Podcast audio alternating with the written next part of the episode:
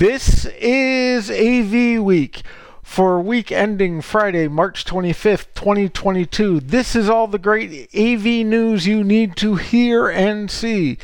I'm your guest, Bradford Benn, here to introduce our host with the most and more hair than Matt Scott, Tim Albright. Take it away, please.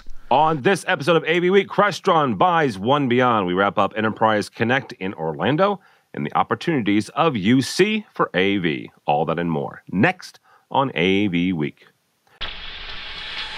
The network for the AV industry. What are you listening to? This This is AV. This This. this is AV, Nation. This is AV Nation. This is AV Week, episode 553, recorded Friday, March 25th, 2022. Everything AV. Support for AV Nation is brought to you by Draper. This is AV Week, your weekly wrap up of audiovisual news and information. My name is Tim Albright. I am your host. With me to discuss the news and information we have gathered this week are three incredible people that I, I actually got to be in the same town with, and I, I almost said hang out with, but I never did find Steph Beckett at Enterprise Connect this week. so we were there together, and we were on the sh- same show floor at the same time. I'm certain. But how are you, young lady? I, you know, I am good. We were talking about how we are still like exhausted from Enterprise Mhm. Connect and like unclear why that is because I'm I've been to ISE, I've been to InfoComm, but Enterprise Connect kind of hits different. you know, like that's a different kind of tired. Um, but you know, it it was a good show. I think. Good, good. We'll we'll get to that'll be our first story. Also with us, uh, a, a young lady that I got to meet this week, Paige Turner from Shokz. Welcome, ma'am. Hi, thank y'all so much for having me. Absolutely. And and one thing to point out about Paige is she is using uh, the products that she uh, she was demonstrating at Enterprise Connect. So uh, listen to that. Uh, and last but not least, a young man that I also got to hang out with uh, this week, Mr. Bradford Benn. Uh, we were all in his hometown for Enterprise Connect. How are you, sir? Uh, very happy to be here. Very tired as Steph is, and uh, looking forward to to to dissecting what we saw at Enterprise Connect. I'm going to start with the lack of carpeting, but I'm sure no one else but me cares because my knees hurt, as do Steph, so I don't feel so old anymore. And you you've been to a few uh, more trade shows than the rest of us. Um, so Yeah. You you would notice. I honestly didn't notice. It wasn't something that like popped in my head. I was like, oh wow. No, if, if after standing on hard concrete enough, you start to learn. Bill O'Donnell has the same thing about it at uh, comic conventions, etc. These are these are things you learn, and then you put dress shoes on it. I don't care if you're a man or a woman or anything else, but if you can't wear comfortable shoes, which you can't when you're dressing and styling like I was, You were. It's just hard to wear to get comfortable on the show floor and there was no place to sit down well there was a lot of places to sit down i take that back but water i'll let steph and paige rant Well, let- about let's the talk water the- let's talk about what we did learn. So, Steph, let's start with you. uh, I will mention the fact that all all four of us, this was our first uh, experience Enterprise Connect. Uh, the first time it, it it happened since 2019, uh, obviously due to COVID. Uh, so, Steph, what's what's one or two things that you're taking away from from this week in Orlando? Sure. Um, the first thing I will say is that the people at this show were so nice. I feel genuinely like every manufacturer I talked to, everyone I met, everyone I like had any type of interaction with were the kindest people in AV and UCC. So I, I will say that about the show that I genuinely felt so welcomed, so welcomed, and so part of the industry.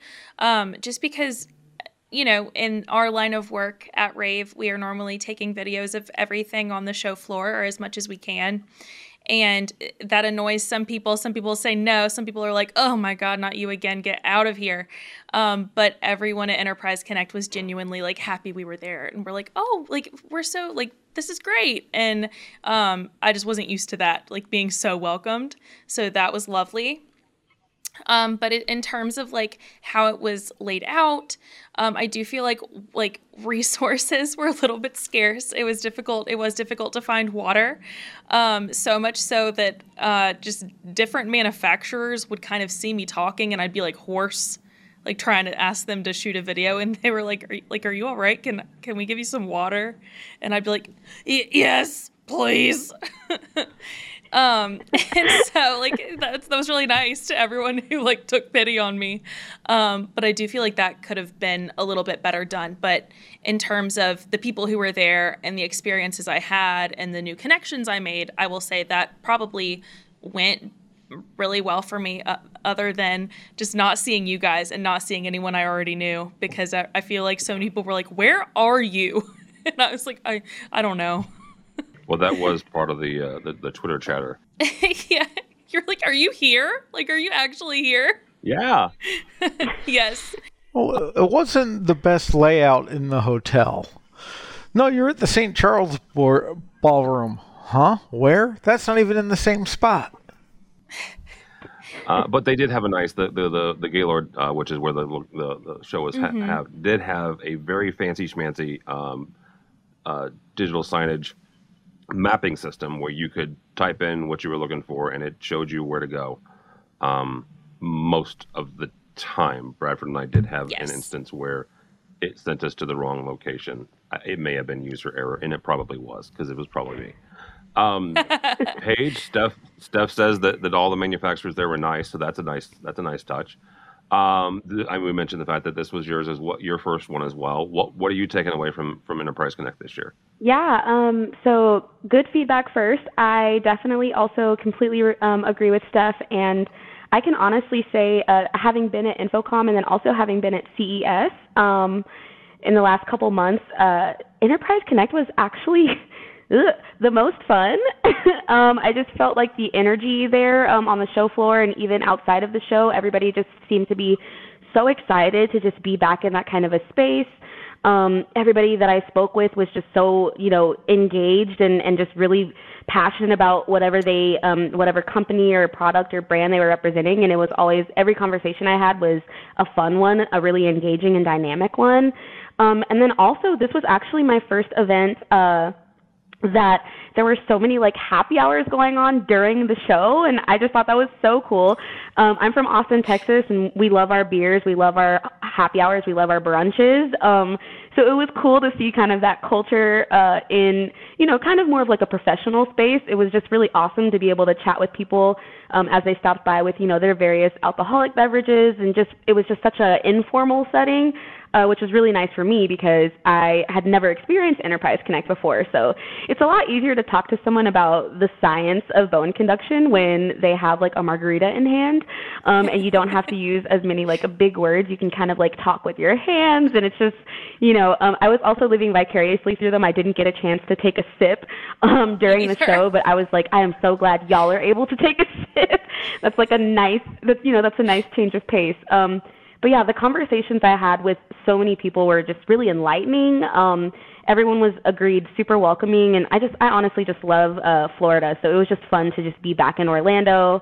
Um, and you know, just it was awesome that we're able, uh, just kind of you know, as an industry, to come back together in person and do stuff like that safely. Um, I, I felt very safe the entire conference as well, so that was also really awesome for me. Um, but the one negative, speaking of being from Austin, um, and I kind of already alluded to this uh, earlier before we started recording, but Florida's got to get more recycle recycle bins. Like I want to be able yeah. to recycle wherever I am, and I was struggling with finding uh, recycling receptacles. Um, so you know, me being my little, uh, you know, I'm I'm a, I'm a child of the '90s. I'm all about Captain Planet, and I just kept all of my stuff until I got back to the hotel where I knew I could recycle them.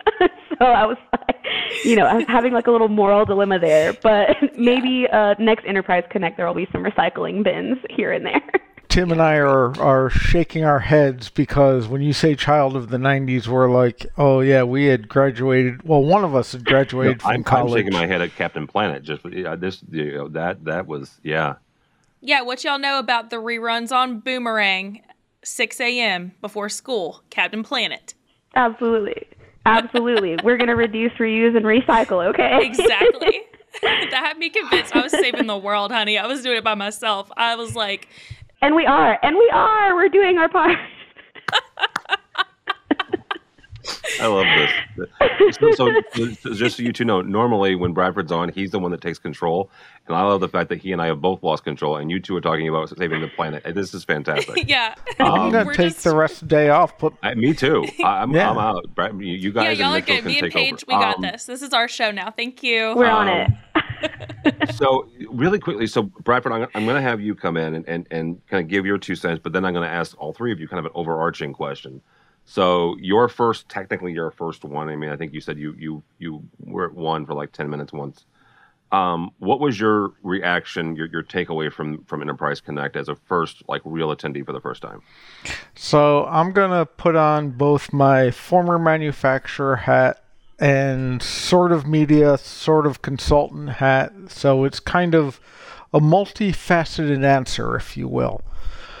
First of all, I think half the people didn't know what they were talking about because they used too many abbreviations, and anytime I was about to stop them, I realized it's not going to make a difference. Tim and I actually sat in a couple things going, what the heck is Our, our last meeting was like that. It was nothing Yeah. but yeah. Yeah, so I stopped asking, you can't use that word if you can't define it, because I was like, we'll be there till Tuesday.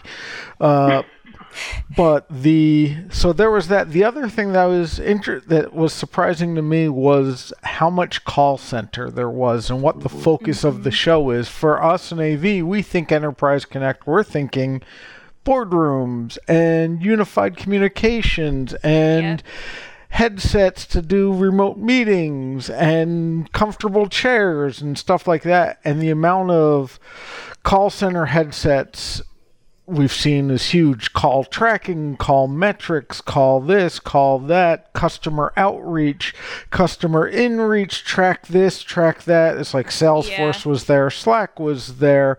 It was as much about the metrics of communication as the actual hardware itself. You And, about and Zoom even Zoom's one of their new products they, they rolled out was a call center, you know, Yeah. uh, product. Yeah. Yeah, there was a whole bunch of call center products there, and I think about half the meetings we took were about call centers, Tim. Yeah. Because we went to a bunch of meetings together, and so that kind of surprised me. I also think it is a show that is squarely aimed at IT integrators and teams, Yeah. and not. I'm not going to say not true AV people because that'll start a huge argument, especially Yeah, on you- Sunday you want to do the. AV is IT thing right now? Like we could do it. we can do it, but I still say AV is not IT and IT is not AV. The two are are are siblings, but they're not the same. But the whole, you know, there were people there who was like, "Who's Harman? Who's you know QSC? I've never heard of these people." There were Yeah. But there were there was also us who was like, what you know, I know what DECT is, but I'm willing to bet you half the people don't, and you mm-hmm. know, CPaaS and and all these things. So I think it's it's a very adjacent industry where some companies are focused on the remote connectivity and workplace equity, as it's now being called, or equity experiences of same at home as at the office.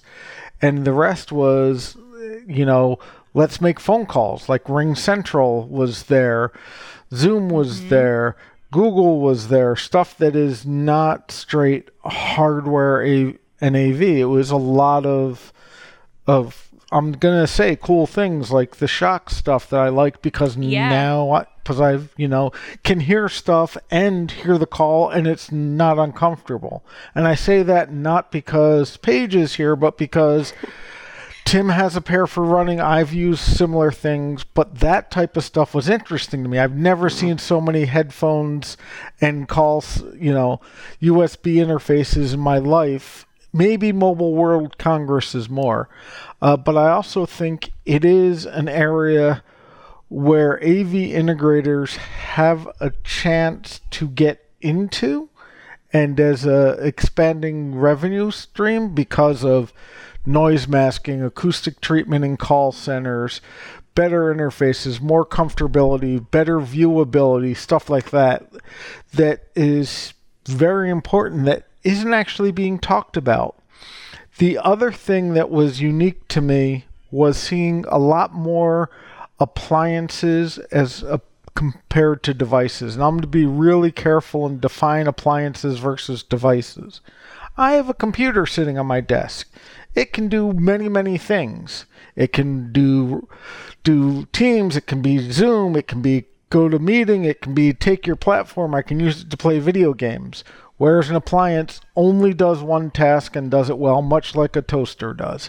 So like there's a Zoom appliance that that Tim and I saw. There's a there uh, from Next that was like, "Ooh, this is perfect." Tim was like, "I want one for my desk," and me as the nerd, I'm looking at it going, "Well, I could do this."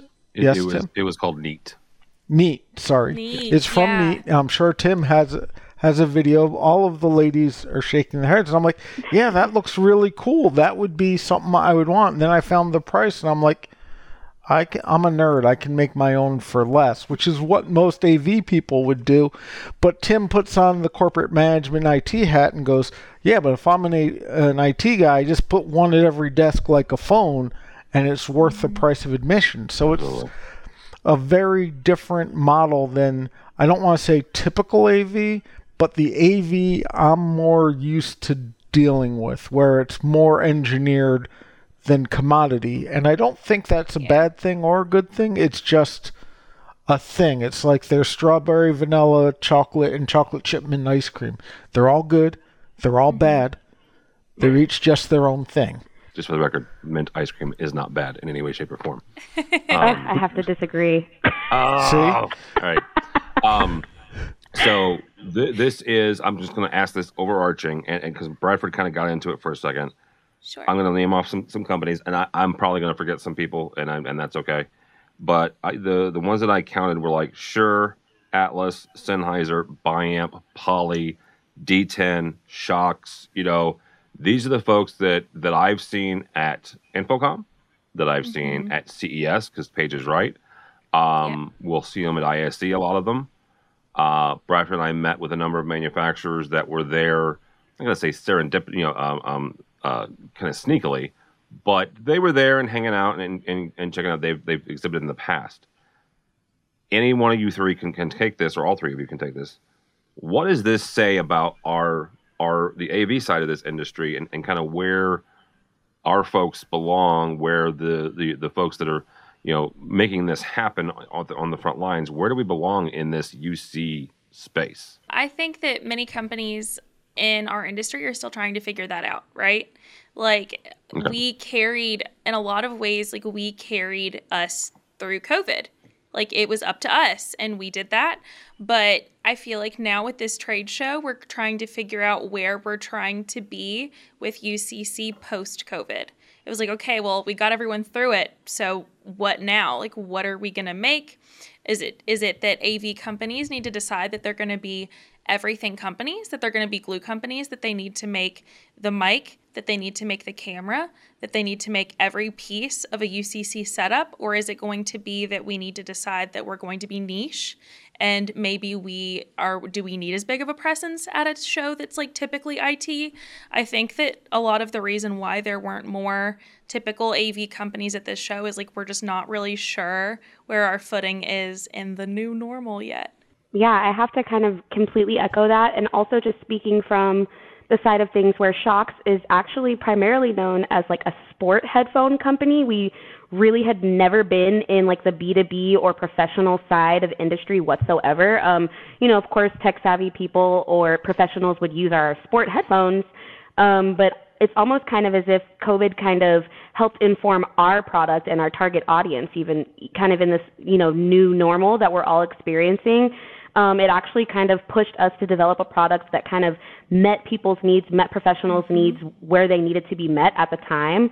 Um, and it, it really was kind of almost kismet. But uh, we had no idea that a headset was going to be as sought after as it was, especially coming from a company that primarily focuses on runners and cyclists and athletes. Um, but it's just been really interesting to see how, as we're all collectively kind of trying to figure out where we fit and how we can best serve the end user, uh, I feel like it's really also kind of, at least for Shokz, kind of helped redefine us as a brand. What exactly are we are we offering? What should we offer? Um, and is our sport headphones, our kind of sport equipment and gear, the only thing we should be doing? And I think we kind of have already answered, like, absolutely not. You know, we should really be diversifying a little bit more on our product line. Um, and honestly, it just helps us kind of listen to our customers a bit more. Uh, so many of them moved out of you know traditional offices. So many more of them are traveling nonstop while they're working. Um, and it was just uh, it was really awesome to be able to provide them with a product that absolutely met their needs at the time and it's just so exciting to see at least OpenComm specifically kind of still being used and carried on into this new normal into this hybrid workspace and culture that our society is shifting toward. And I mean, it's also really exciting to see how the headset is being used in so many different applications, whereas originally we were focusing on AV and call centers and traditional offices, but now it's quite literally wherever you call work, wherever you decide to, you know, you know, use a desk or use a standing, I don't know, like your table at Starbucks because you're waiting for your order. Um, it's just really awesome to be able to kind of allow this this circumstance to kind of help mold us as a company and, and kind of really show us the path forward. I agree with a lot of what the ladies have said. Uh, I think also that AV and many AV companies have, and little spoiler, I talk about this during a rave uh, AV 101 I recorded this morning, so make sure you tune into that. Because once again, you get to hear me being brilliant. Uh, but I think it, it reinforces the either people don't know what's available or what's good enough. Uh, you know, there's some cool technology for conference rooms and collaborations because the word uh, equal experience or equity experience for those who are sitting in the conference room versus those remotely for for me, I know the problems of doing that because what happens is you get the people who have like the little side conversations over here that you can't hear, you don't see what's on the board, all those things. It's one of the problems with distance learning. And AV, a lot of these companies have good solutions that put everything together so that the camera follows the speaker, which many people have and is great.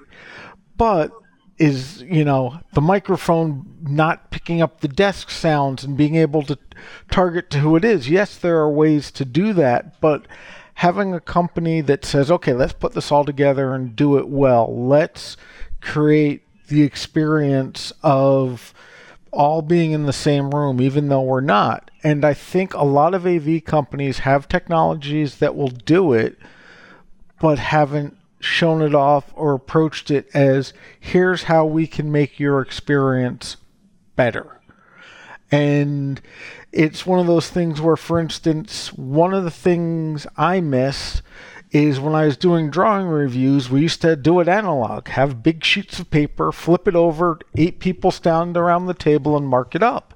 And then, you know, you had your comments.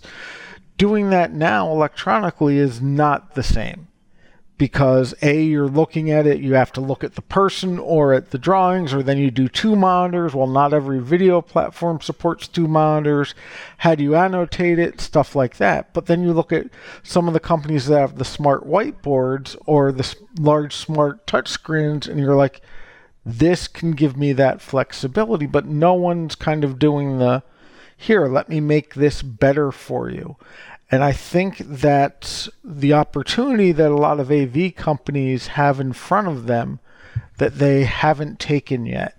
You know, I have seen a whole bunch of products, I've seen various applications, and I'm looking at this going, okay, I like this product. I want a 65 inch touchscreen that I can lay down flat to become a drafting table and look at a, a C or D size drawing or even an E size drawing on it and be able to mark it up instead of having to either do it on my tablet or my screen, which vertical, not horizontal, which isn't necessarily natural. And I think that's where we as an industry are kind of missing.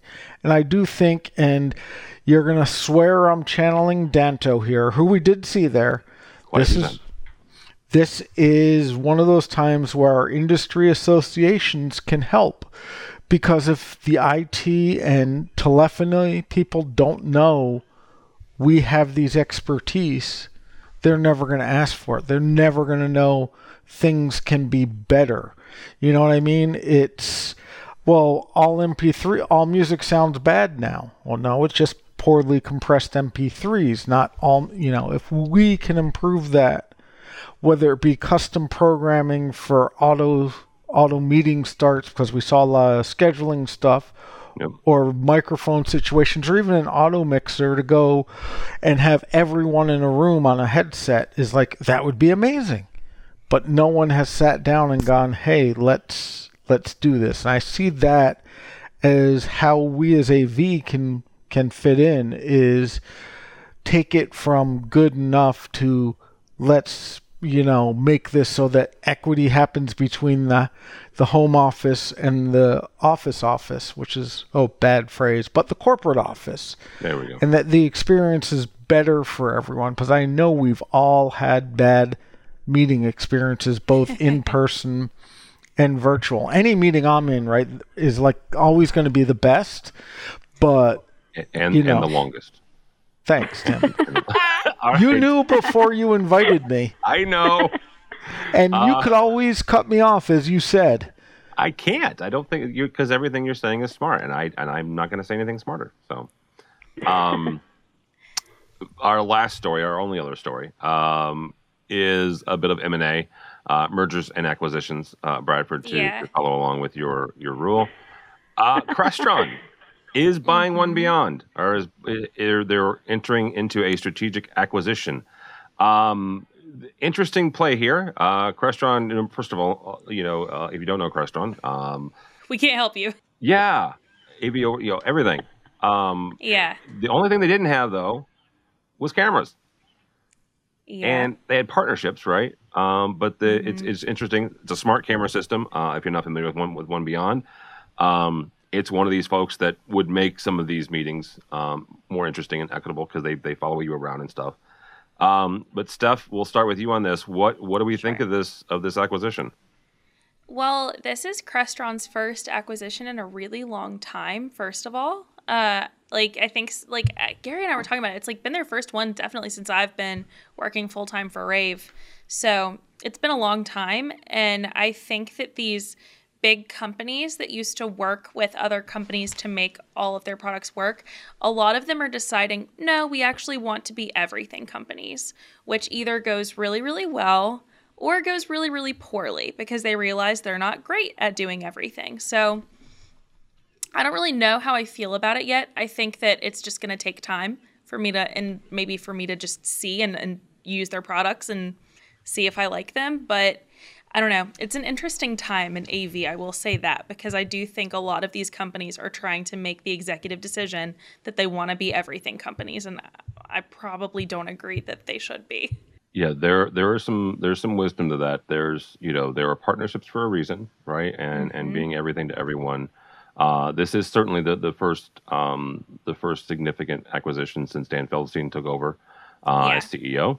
Um, and and so it'll it'll be interesting to see how they they wrap these two together. Um, Paige, uh, from your perspective and your point of view, how do you wrap two companies together that are have two separate like product lines and and quite frankly they they've had two separate go to meeting oh go to meeting go to uh, go to market strategies. So how do you kind of bring two desperate folks together? Yeah, I think the best, you know, starting point is to try to understand your target audience, your demographic, and try to understand what solution are you actually bringing with this merger, with kind of combining these two different and maybe even sometimes polarizing brands, companies, products. Um, I think if you start from the perspective of the end user, um, that is the best way to then branch out and see how exactly do our two different companies, how merging them is actually going to be able to best kind of fit the solution for whatever is going on. And I know that, um, at least for Shokz, going back to the fact that you know this is our first headset versus a headphone, um, we tried to figure out how is this good for all of our customers, right? Because not all of our customers need a headset, and not all of our customers need a headphone. But I think um, really leaning into kind of what Steph was mentioning, not necessarily being an everything company, but using that everything data is really key. Really understanding that your end user might need everything, and if you might not be able to meet all of those requirements, but still whatever you're specializing in, whatever kind of assets and kind of two brand identities you're trying to merge to at least check off most of those boxes is really kind of where we like to start in that thought process. Um, because obviously we can't be everything for everyone, and I actually think there's a lot of power in niche com- in niche companies. Um, that's kind of what bone conduction is is already a niche industry in itself. Um, but I think really kind of taking a step back and really thinking through what kind of problems are is the end user having and does this merger create more problems for that end user or does it in fact create a solution i think mm. um, and then when you have that answer then that's a way for you to kind of build out your product lines maybe eliminate some products maybe streamline others um, i think is really kind of the it's kind of like a working backwards approach i would say um, but I think there's a lot of value in having two niche companies come together to have a few more niches, right? To be a little bit more mainstream. Um, but I also feel like it's it's it's just really important to understand what that consumer need is, um, what that what that industry need is, and if yeah. you know you're able to in any way apply your products, apply your company, apply your brand focus and mission in that way for them to actually be able to access those assets in a more like, oh, I can get all of these things from this one company now, I feel like that's really the sweet spot. And also understanding that you might not be able to hit all of those markers, um, kind of exactly what Steph was mentioning. I think uh, companies just really need to be cautious in being everything companies.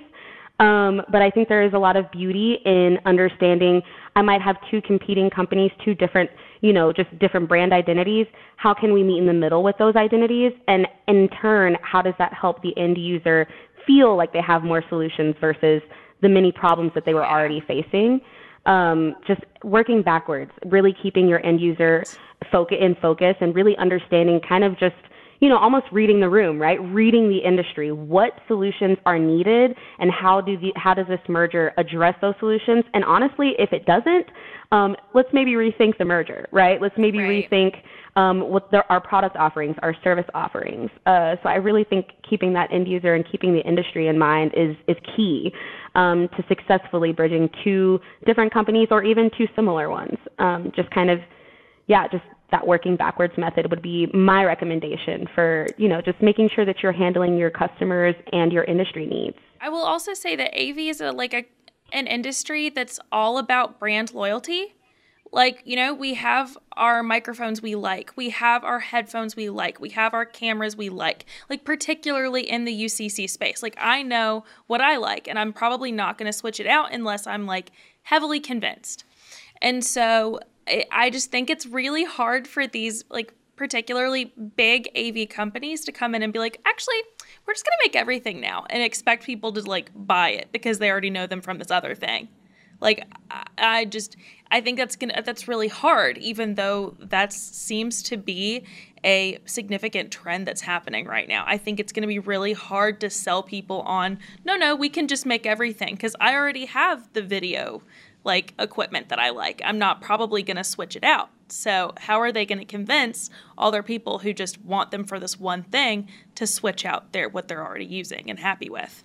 Right. I think that's also really key. Like when you do have a merger, when you have two separate companies or brands um, that are trying to kind of mesh together to provide an everything experience, right? I think it's also important to realize what you're doing well um, and not necessarily to change that. And um, also making sure whatever A or B company is kind of already excelling in that space, leaning into that in, leaning into that success is really key to kind of get those early adopters to get those brand loyalists to say you know what? Never mind. Maybe i will try this new product within one singular company. Um, i think if you can really just kind of lean into what you're already doing well and what already seems to be received well by your industry not necessarily minimizing that but saying okay this is how we're actually improving upon what you already love what you already know um, i think there's also really there's power in that um, so I completely agree. Just kind of what exactly makes you different from what I already know and love. Um, and if you are doing what we already know and love, don't stop doing it, right? Like, don't yeah. just think because you know you're here to do anything and everything that you should stop um, this one specific niche or product or service that is already knocking it out of the park. Bradford is somebody who did work for a we make everything company. um, what what is your perspective? Because this has taken an interesting turn that I did not expect. But what is what is that experience like exhibiting at ISE or InfoComm as a hey, we make everything but the kitchen sink? Uh, difficult. Uh, so, as the lady said, you have to focus on the customer and make things better for the customer and give them a reason to change. And all too often, many large companies will go, Well, this is something else we make and it'll work perfectly with our stuff. So, of course, you want to buy it. And my answer is, Well, why? How is it making what I know better? Uh, Tim, you and I talked about brand loyalty even during the supply chain issues. And brand loyalty is huge. And it's the devil you know versus the devil you don't know. Right. Uh, so to me, that plays into this, but I also think it's especially for a company like Crestron that's based that's big claim to fame is control systems. Now having a smart camera system, people are going to kind of pause and go, "Wait up, if I put in a Crestron system, will I be able to control this QSC pan tilt zoom. Once again, something that's outside of their main focus, but mm-hmm. does make the system better for them. And then they have pieces that patch into other manufacturers, such as Shure and Sennheiser and others. So there's that thing going on of there's going to be a pause, I think, of everyone going, so what's going to change? Because things are going to change. Anyone who says they're going to be run as two different companies with different profits and loss and all of that, I can show you so many years of that not happening. Uh, but I think the not taking the eye off of how am I making my customer's life better is the big thing. The hubris of many companies being, we have everything. Why don't you buy everything from us? It ends up being a bad thing in the long run because the consumer doesn't necessarily get uh, innovation because of competition or doesn't get as broad of a canvas to be able to create from. I can tell you there are things I'll use Crestron for, there are things I'll use AMX for, there's things I use Smart Things for, there are things I use if this, then that. They're all automation, they're each aimed at different uses but they all kind of win and work across platforms. You know, in the grand scheme of things, the best example I can use is the home voice assistants. Samsung has Bixby, yet they still integrate with Google and Amazon, even though they have their own voice. It's the best thing for their business. Yeah. But I think that's the big thing, as both Paige and, and Steph said, of it has to make the customer better. It has to give them a reason to change. You know, there's the joke I used to make of look, you buy all this stuff, you have one neck to choke. And yeah, that's great, but then someone came back with the point. Actually, I came back with the point when someone was pitching me at my last employer. yeah, but if you do your job right, I shouldn't have to choke anybody. And that's kind of an interesting take that not every company looks at of yeah. the I can tell you this works great with that. Well, why? And I'm like, I can tell you how the Q-SYS plugins allow you to work with Lab.gruppen and allow you to work with Crown, allow you to work with these other competing brands. And that gives them a whole lot of power of becoming the whole system. Whereas as soon as you start buying everything in, uh, we all know the company I'm talking about, but I have a do not disparage clause. Uh, you know, things change and not always for the better. And I think Crestron has to be careful with this because while I'm not very, I'm not, I don't know every intricacy of One Beyond, the fact that there are other camera companies out there that have similar features means they're not the only solution and answer. You know, it's kind of like Google versus DuckDuckGo versus Ask Jeeves. Kids look that up. It's a it's a search is engine. Jeeves still around? I'm hmm. I'm old enough to remember Ask Jeeves, and I used to ask Jeeves many things. See, he's around, but barely. He's got like one foot in the grave. Like he's he's hanging on, but at what cost? I think Ask Jeeves walked so that Reddit could run. and and and Digg Digg is in there somewhere, just for the record, yeah. just to get all the old. All right. Thank you guys so I'm much. still running my page on GeoCities. I need more oh, gifts. I love you. All right. Steph Beckett, thank you so much. You're awesome. I appreciate you, even though I didn't get to see you in person. Um, Of I don't course. still don't believe you were there. Uh, you know, was I there? yeah, I was. The, like it Well, was. through I was there, virtual but at what cost? conferencing, Yeah. Picture Yeah. it didn't happen, Steph. Picture it didn't happen. All Photoshop page. Come on. I mean, we, green screen. I can look like Brad Pitt. Just give me a half an hour. You must be No, really, be- really great Shut up, at Brad Pitt. Steph, Photoshop. how do people connect with you or Rave? You can connect with Rave Pubs on ravepubs.com. Uh, we are Rave Pubs on Twitter, Facebook, YouTube, all the social media basically. And I am on all the social media as well at Steph L. Beckett. All right. Very good. Thank you so much. Uh, for Shokz, you can always reach out on our website, shokz.com, um, and then we're on social at Shokz USA, um, or you can also find us at Shokz Canada. Um, and you can always find me on LinkedIn. My first name is Lillian, so I kind of cheated a little bit with my pen name, but it's actually really my name. You can find me at LinkedIn, Lillian Paige Turner. There you go. Mr. Bradford Benn, thank you, sir. Thank you for having me. Your pleasure as always for me to be here. Yes, sir. Uh, People can find me on the interwebs, uh, on various publications and podcasts. Uh, I'll be on a Rave Pubs podcast, AV 101 with NSCA, in a couple weeks. Uh, at the AVN2 talk, talking about uh, during their keynote session with Tim about supply chain issues. I'm at Bradford Benn with two N's. I'm also the chief advisist at Advisist Group. Uh, that's advisist, A D V I S I S T dot com, not advisist, advisist.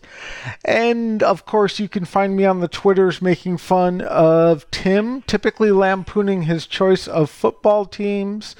Will not lampoon his choice of glasses, though. But I will lampoon the Bears because, well, they lampoon themselves.